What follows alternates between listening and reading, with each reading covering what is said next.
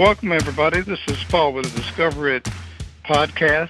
This week we're going to be talking about why do we seem to be our own worst enemy. Uh, Debbie, you're online, right? I am. Why do we seem to be our own worst enemy? Well, I think the thing that's so important is we don't know we're our own worst enemy. We we're just going through life thinking everything's fine, um, and we don't even realize that that we're we're the ones that are stopping ourselves. We're the ones that are um, causing issues in our own life. Very good, Amanda. You're online, right? Yes, sir. Why do we seem to be our own worst enemy? Well, I think we create we end up creating a monster, so to speak, inside as a coping mechanism, which then hinders us from ever reaching our full potential because it's trying to protect us. But in that trying to protect us, it actually is hurting us. Very good. Very, very good. Uh, I like how you said that. Sorry. Jody. Yeah. Why do we seem to be our own worst enemy? Well, when we when we talk about our internal thoughts, our it, uh, we learn that that comes from this past program conditioning, and all this stuff that we have learned from the beginning, and all these limiting beliefs, like a podcast we did on limiting beliefs. There's so many things that we believe to be true in who we think we are that we don't really start to look at the other options, like the possibilities of other things uh, to be true. So those limiting beliefs are really just going to hold us back. And in our minds, we're going to believe them to be so true and unchangeable that it's going to cause us the most difficulty to overcome until we work on this uh, the three step process and be able to overcome that it and to move on. Very good. Appreciate it, Jody. Debbie, what is this Sure. th- three? What is this three-step method that we use with the Discover It? Um, well, there's three points: identify, confront, and be proactive. So identify means that you're, you know, you're looking at a problem or an issue that you're having. To confront it means you actually look at, um, you know, why is that happening? Um, what can I do about that? And um, and to be proactive just means that you um, make the opposite decision of what you've always done before because um, we were talking before about how your it kind of camouflages um, itself. So so that you don't even realize that you're being stopped by all these different things. Um, and when you want to make a change in your life then you use this three step process to make a different decision. Very good, Debbie. Um, why do we seem to use denial when it comes to uh, confronting our issues?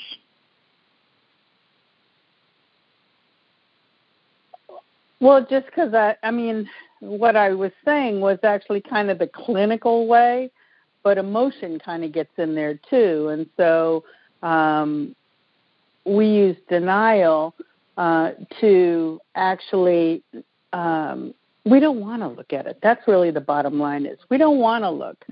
Um, denial, hold on and I'll get you a, quick definition here. Denial is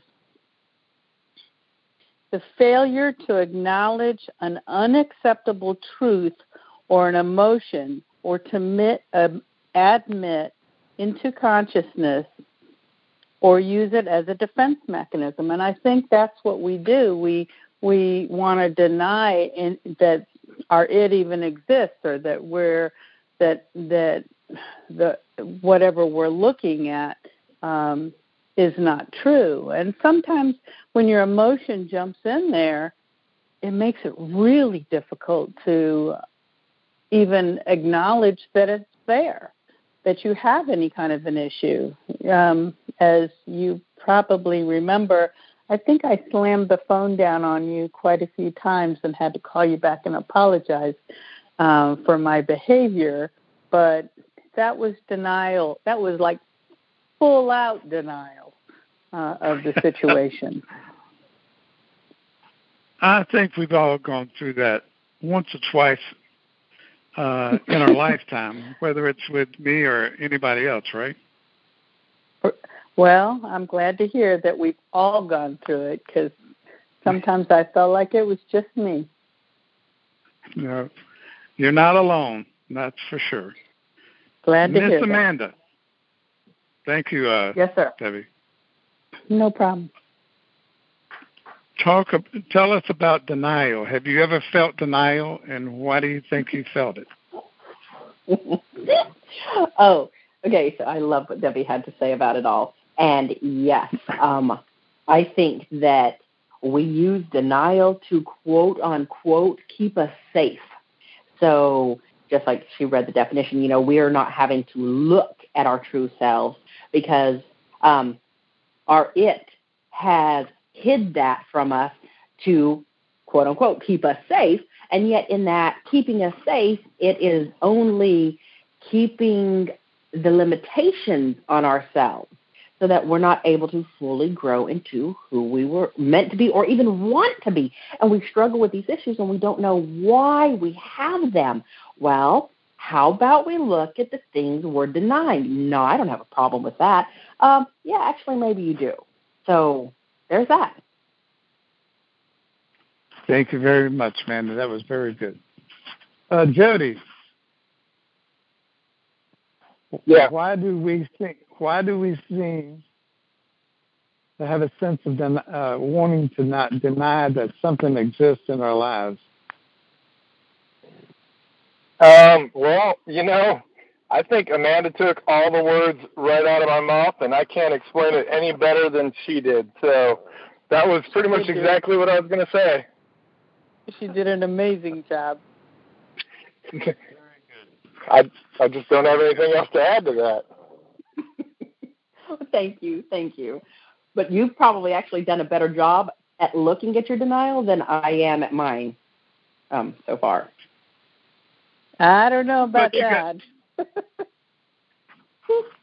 But Amanda, you you got to remember, you you, you and uh, Jared just started on the journey of self discovery, but you're well, doing pretty exactly. good just to start. Well, I mean, but Jared said that I shut down so hard over my it the other night that he's not sure I've opened back up even, and it's been what three days. yeah, he, he, he he's uh I think he's gotten getting used to uh working through this journey. It's a one step program, right, Jared? Yes, yes sir.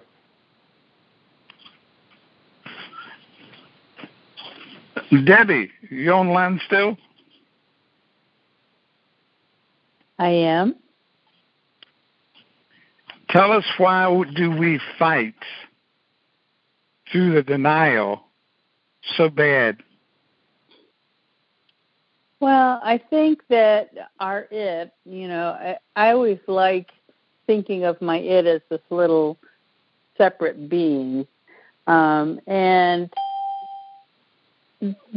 as um, as I get off this call. The thing, the thing is, your it wants to keep you safe, and we and it fights because it doesn't want you to see anything outside of this little world that he's created for you. Um, and he's done a really great job of camouflaging himself and camouflaging all the rest of the world so that um, you think that's the only way. Uh, but that's not the only way. That's just your it trying to keep you from examining anything outside of the little world that he's created. Very good. Thank you again, uh, Debbie. Appreciate that. You're welcome. Amanda. Yes, sir. This past uh, two weeks, what have you uh, discovered about it that uh, you never imagined before in your life? Oh, oh, that that it was created um, way sooner than I thought it was, and that um, that in the creation of it, which was a coping mechanism, I believe, um, it also brought a lot of shame and guilt that you have been helping me see is not mine to take on. Um, so it's a sneaky little bastard, and um, you know he like the, like Debbie said he camouflage it it they it it it camouflages itself, and um, it hides in places you don't expect it to be, and it comes out in ways you never thought it would show itself, and it's limiting. Give us an idea how it comes out in one way or another with you. Okay, well, so um, I have had extra weight on me, well, since I was 13, um, when an event happened in my life. And I was told, oh, at like 34, I think, that it was, my weight was emotional. I'm like, okay, well, that's interesting, but you know, um, how could that be possible, right? Because I mean, everybody says it's a simple numbers game, um, calories in, calories out. So there's no way that that could be possible. But I mean, I have tried and tried. I've CrossFitted and I've you know ketoed and I've fasted and I've done all this great, amazing, wonderful things that work for everybody else, and like it, they just don't work for me. And so, um, you know, once we started talking and you started showing me how this weight is related to my it that was created um, and why I created it, which was so fascinating then because then um, so the idea is I created it so that it wouldn't or so that I would never be taken advantage of again. Okay, right? Well then I um, had a marriage that didn't work out and that weight dis- it just disappeared. Like I, it just disappeared. It just went away. And I think this is my own thoughts as to why it did was because I, um, well, my it sat down and realized, well, that didn't work. I mean, you know, being overweight didn't keep you from getting married and getting divorced. So apparently that's not doing any good. So maybe we'll just forget that. So the weight disappeared and stayed off until um, I started receiving unwanted attention. And all of a sudden, I mean, overnight, that weight came back on. Like it showed up like a good old friend. I'm here to stay. and it brought all its baggage with it. And I was like, okay. And so then ever since then, anything I have done, and that was back at, um, I was like 27, I think, anything I've ever done since then has literally I mean, it touches it to the maximum of like, you know, 20 pounds, but then that's it. It will never do anything more than that. It will never go any, anything. It just, that's it. Um, thank you for all your hard work, but we're going to stay put because you really need us, even though you don't know it. So I'm excited to see um, about what this journey is going to bring as far as confronting it or identifying it, which we've been working on, which has been fascinating, and then confronting it and then being proactive um, with it all. So. Thank you very much again, Amanda. Very well explained. Jody. Yeah. On uh, the ending of the uh, presentation this evening, do you want to give us your words of wisdom?